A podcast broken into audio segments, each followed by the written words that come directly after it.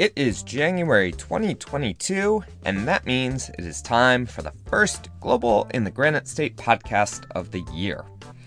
Thank you to everyone who listened last year and helped us crack 10,000 listens from 70 different countries. It is amazing to see the interest in these global discussions, and we are excited to bring you more engaging, insightful, and amazing discussions of top global issues. For those who are listening for the first time, thank you for joining.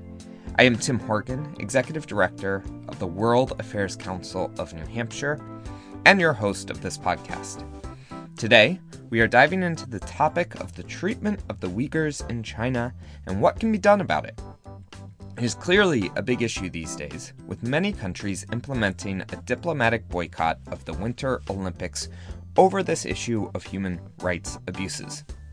We are honored to bring you this timely discussion and hope you will learn a little bit more about what is going on in the country. We also hope you find some good suggestions at the end on ways that you can make your voice heard on this issue. Let's get started.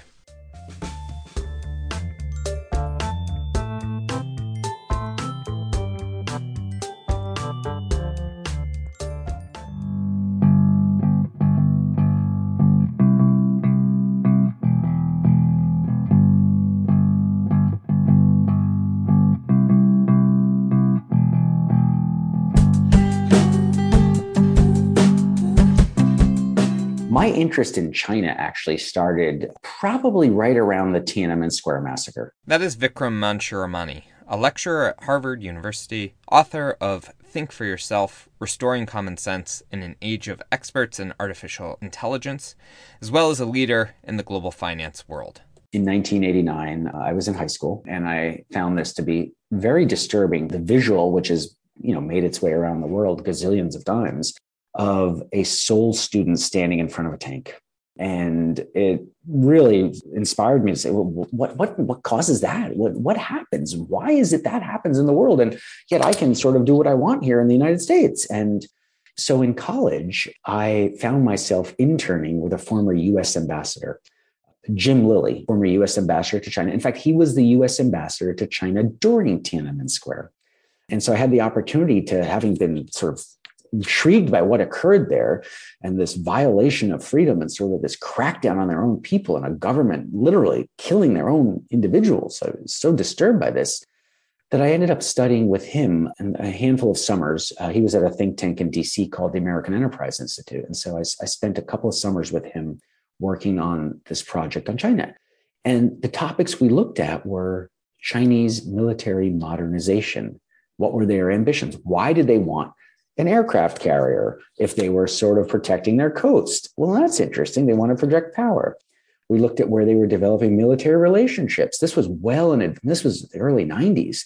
This was well in advance of the Belt and Road Initiative. And uh, by the way, it all lined up when I went to college, this in college I was I studied East Asian studies and I studied Chinese specifically when everyone back then, early 90s, Japan was going to take over the world. China was a nobody. Nobody cared about China, but I studied China and I found it fascinating for the population and then this interest. And then uh, Ambassador Lilley got me fired up about something in 1993 that became the topic of my senior essay was you know what is the chinese military trying to do in an area known as the south china sea well, turns out here we are, sadly, almost 30 years later, still talking about that topic. And so this has been an area and a passion of mine for a long time. I mean, those of us that have been bitten by the foreign affairs bug or sort of global affairs bug find it's a really hard itch to scratch. You got to keep scratching it, it just doesn't go away. Due to his interest in China and his extensive background in global business, he has found cause with the Uyghur population in Western China, where many countries have labeled China's actions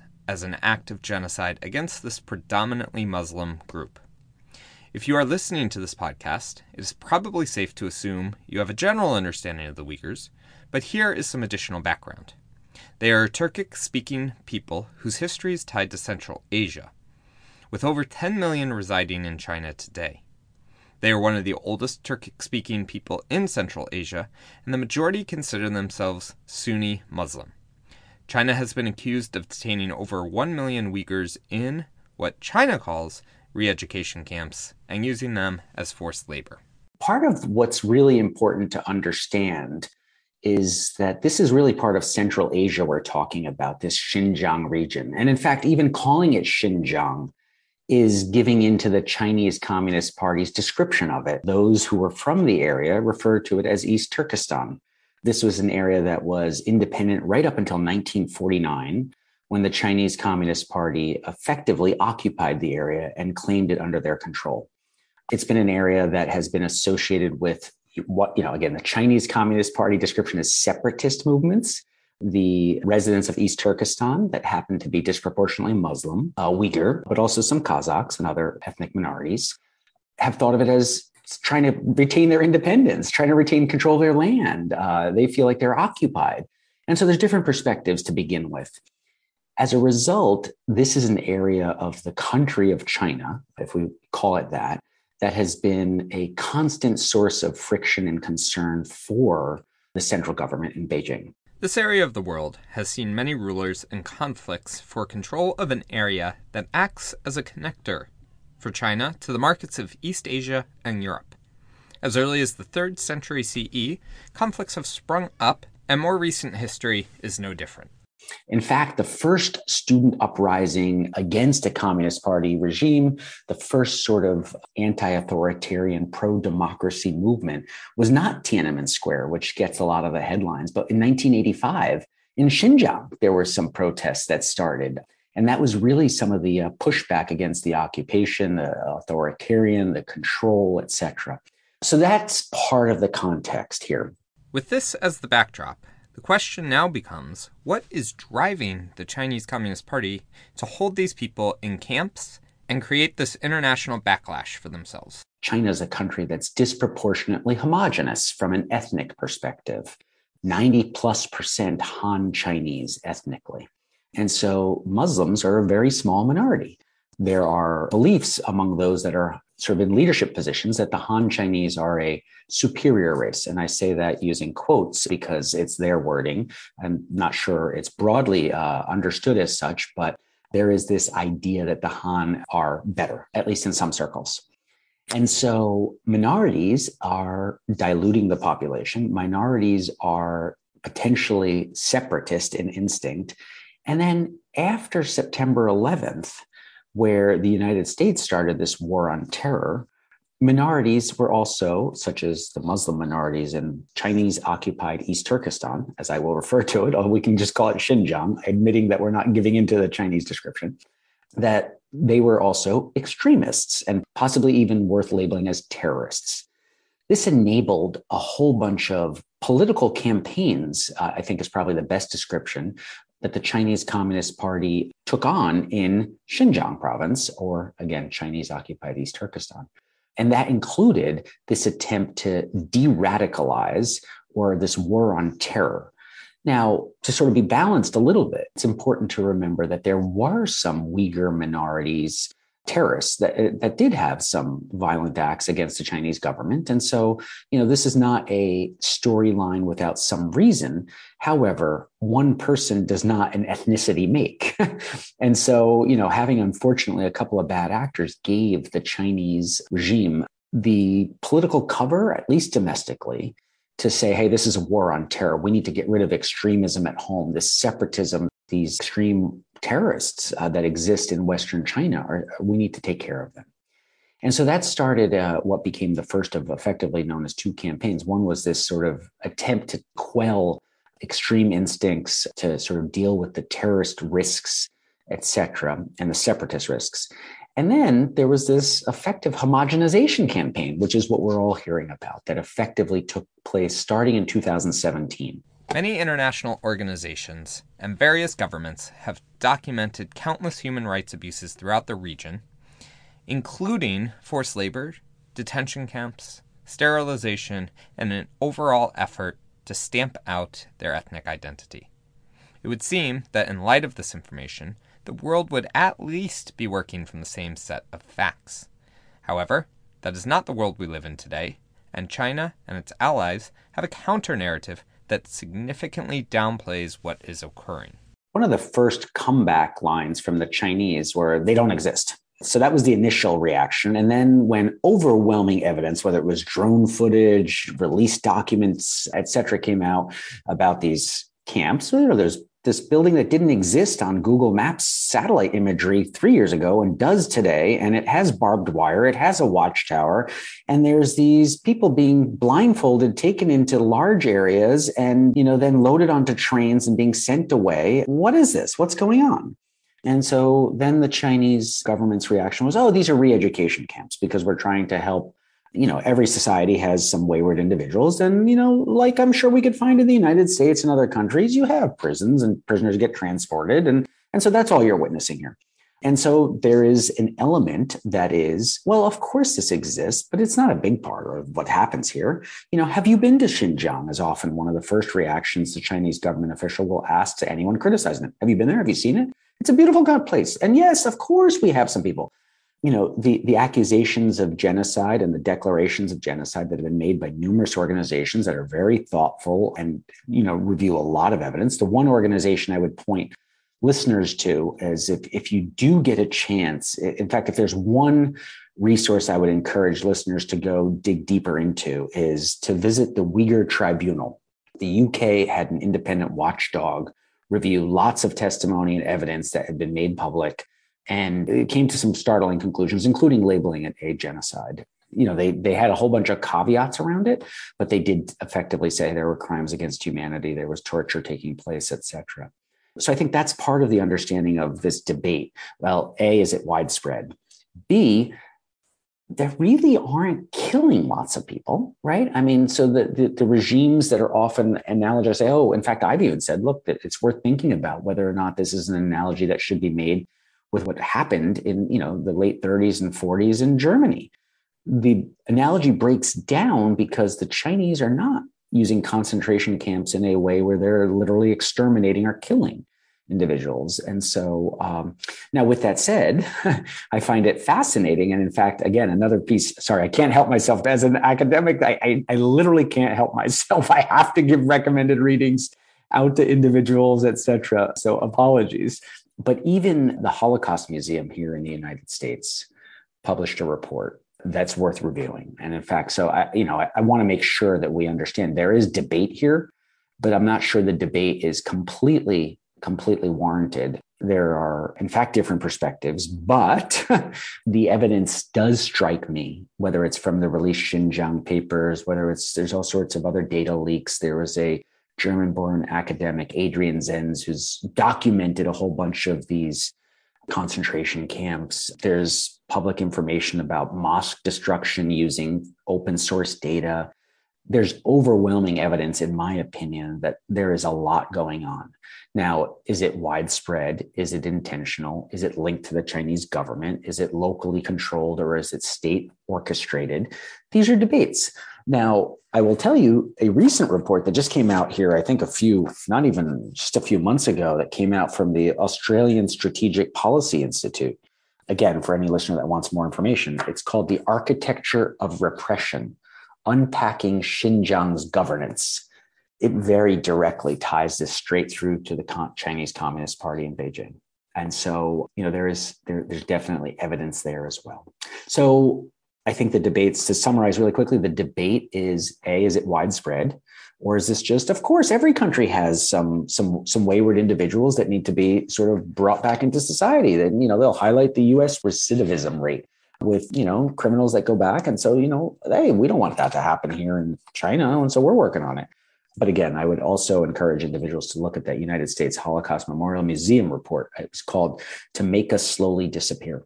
If we go with the evidence that indicates this is a genocide and that it is being run by the Chinese Communist Party, that leads us to the next part of this global discussion, which is to say, what can and should we do about it? There's a wide range of options out there, but it would seem not all of them are viable nor necessarily wise courses of action. We will not see international military action anytime soon to resolve this issue, unless something drastic happens. With China sitting on the UN Security Council and the Human Rights Commission, it would be hard to see the United Nations being of much use here either. Many people would even question should the US and the international community do anything about this, as it is an internal domestic issue for China to handle, and we wouldn't want China coming into our country and trying to dictate our community policing practices.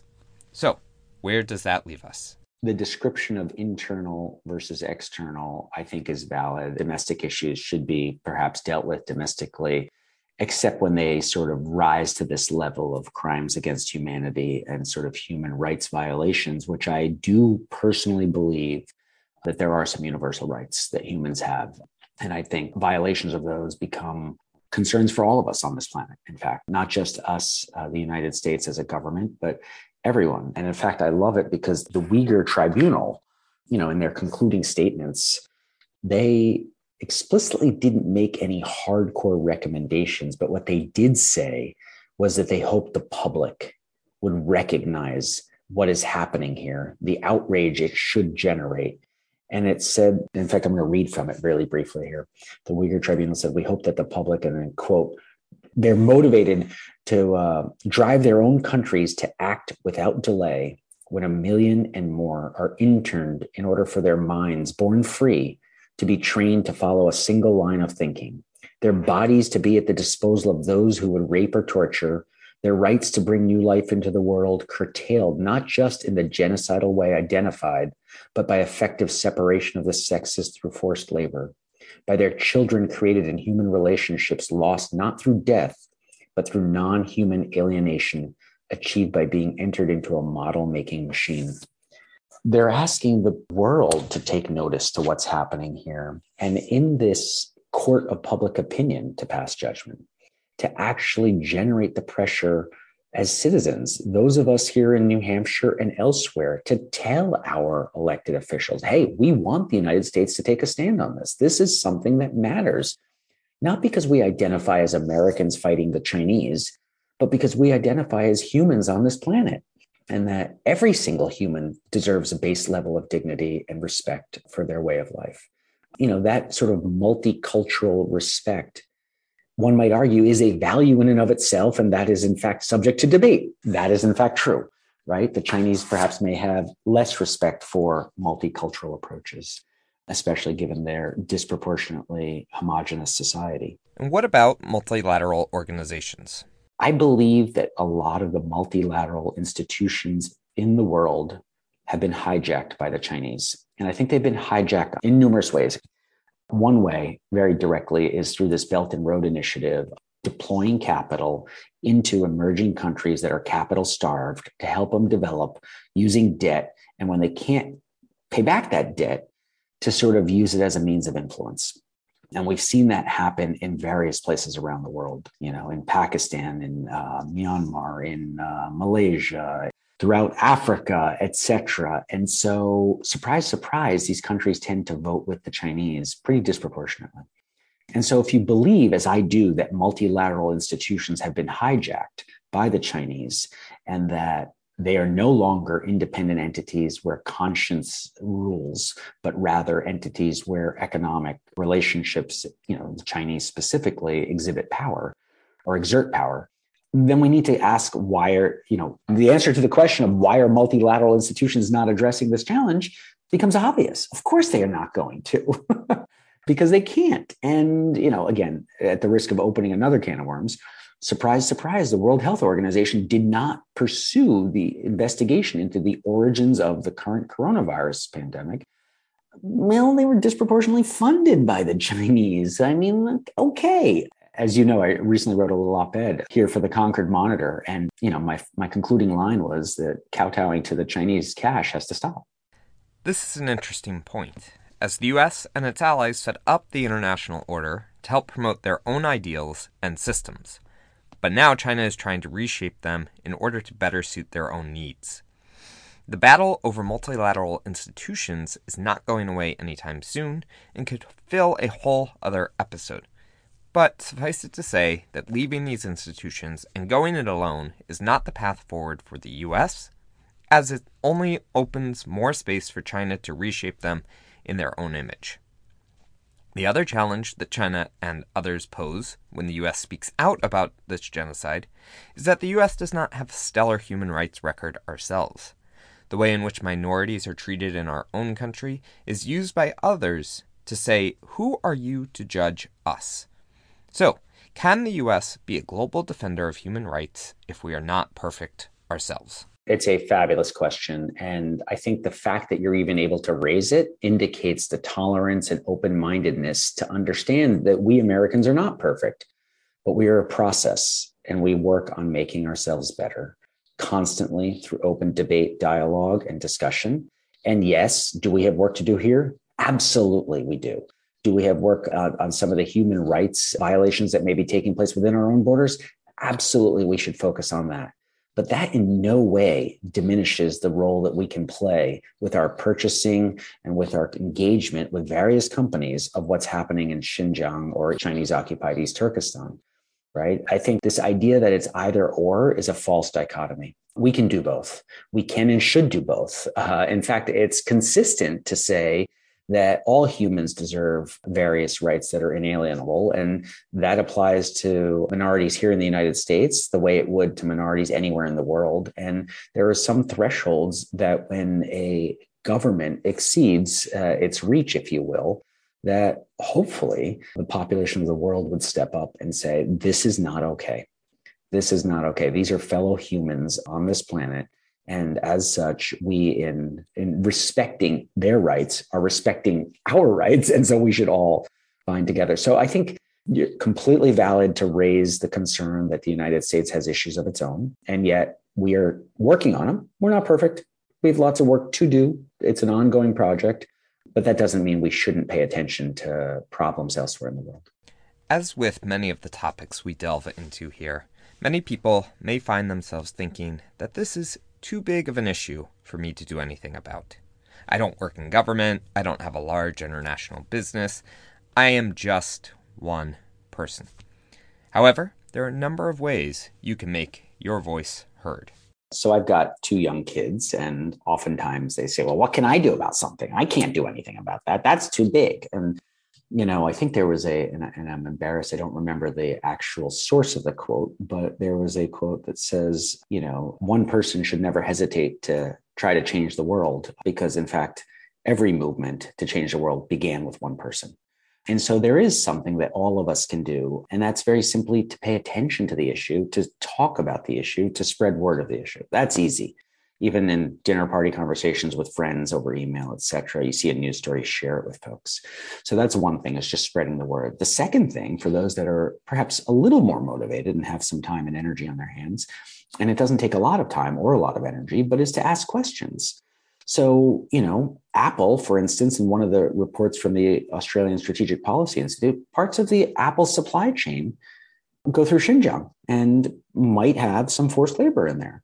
Well that's probably not okay. And I, my guess is if consumers understood that, they may be a little more concerned. And I think the publication of that report actually caused Apple to reevaluate some of its supply chain. You know, we're talking about sports because of the Olympics, et cetera. Well, you know, cotton is a big input into athletic attire and even sneakers, et cetera. And it turns out, you know, something like 20 something percent of the world's cotton is sourced out of China. And 80% plus of the cotton that comes out of China comes out of Xinjiang, or as I refer to it, Chinese occupied East Turkestan. And in that regard, is it worth asking questions of companies like Nike? Excuse me, do you have a supply chain that is free of what some people are calling conflict cotton? Right? We have things in Dodd Frank bill says, hey, we have to pay attention to conflict materials. Uh, we don't want to have children miners in the Democratic Republic of Congo finding cobalt for us to put in our phones and other things. Well, do you really want to have forced labor in Western China producing your cotton that enables you to, you know, wear cheap t-shirts? no, my guess is some of us would probably care about that. Or as we hear more and more about this green effort that we're all going to move to solar, we're all moving to wind and alternative energies. Well, where are those solar cells coming from? Well, it turns out there is a disproportionately large source of solar cells that come from China. And specifically, they come from Western China and the Xinjiang province. And so, what if you knew that the solar cells you were putting onto your house so that you could quote unquote be green were actually being supported or created and made less expensive for you through forced labor? Uh, and that you were actually supporting the Chinese Communist Party's regime by buying those solar cells. Again, I don't think these links are very direct and they're harder to investigate, but there may be questions worth asking. And we can go on and on and on. There's you know whether we want to talk about other materials that they're produced there but you know just not to bore your listeners here but i'm going to quickly highlight even a handful of companies that were profiled in this australian strategic policy report that came out there was a report that came out was called uyghurs for sale and it talked about talked about various companies and it mentions like 82 well-known brands that have forced Uyghur labor in their supply chain. And I'll just mention a couple that they mention. They say there's at least 82 well known global brands in the technology, clothing, and automotive sectors, including Apple, BMW, Gap, Huawei, Nike, Samsung, Sony, and Volkswagen. And if you start thinking about Samsung and some of the other large companies and the fact that they may be getting a competitive advantage from a lower cost of labor in their components. And then you also connect those dots to say, wait, hold on, the South Koreans decided not to join the diplomatic boycott and, in fact, are sending their government to Beijing for the Olympics. You start getting a different world view in terms of if you see the world bifurcating into two global economies that you might say Korea may be falling in one that we're not as aligned with. Well, what does that mean for global supply chains, et cetera? So anyway, all of this is a long-winded way to say all of us can do a small part that can snowball in aggregate to having a big impact. This rings true for many of the litany of global challenges that we all face today. From climate change to conflict resources to equality and justice, if enough people start making changes to their daily lives, then there is an opportunity to make big change. If we all say that I'm not making a change until governments do, or celebrities do, or whomever, then the pace of change will be slow. Do your part by engaging with the world, understanding the world, and challenging your own perspectives.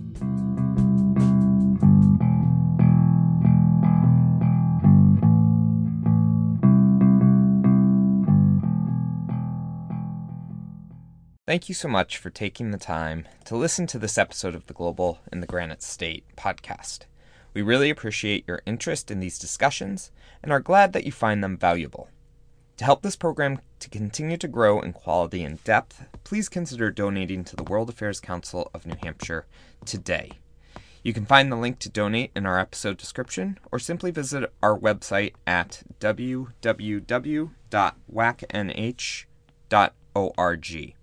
As always, Tim Horgan is the host, editor, audio technician, producer, and anything else you can think of for this podcast. Our series audio is Admin by AA Alto, and our episode music is Genocide by Ethers. Thank you again, and we will be back next month with more engaging discussions.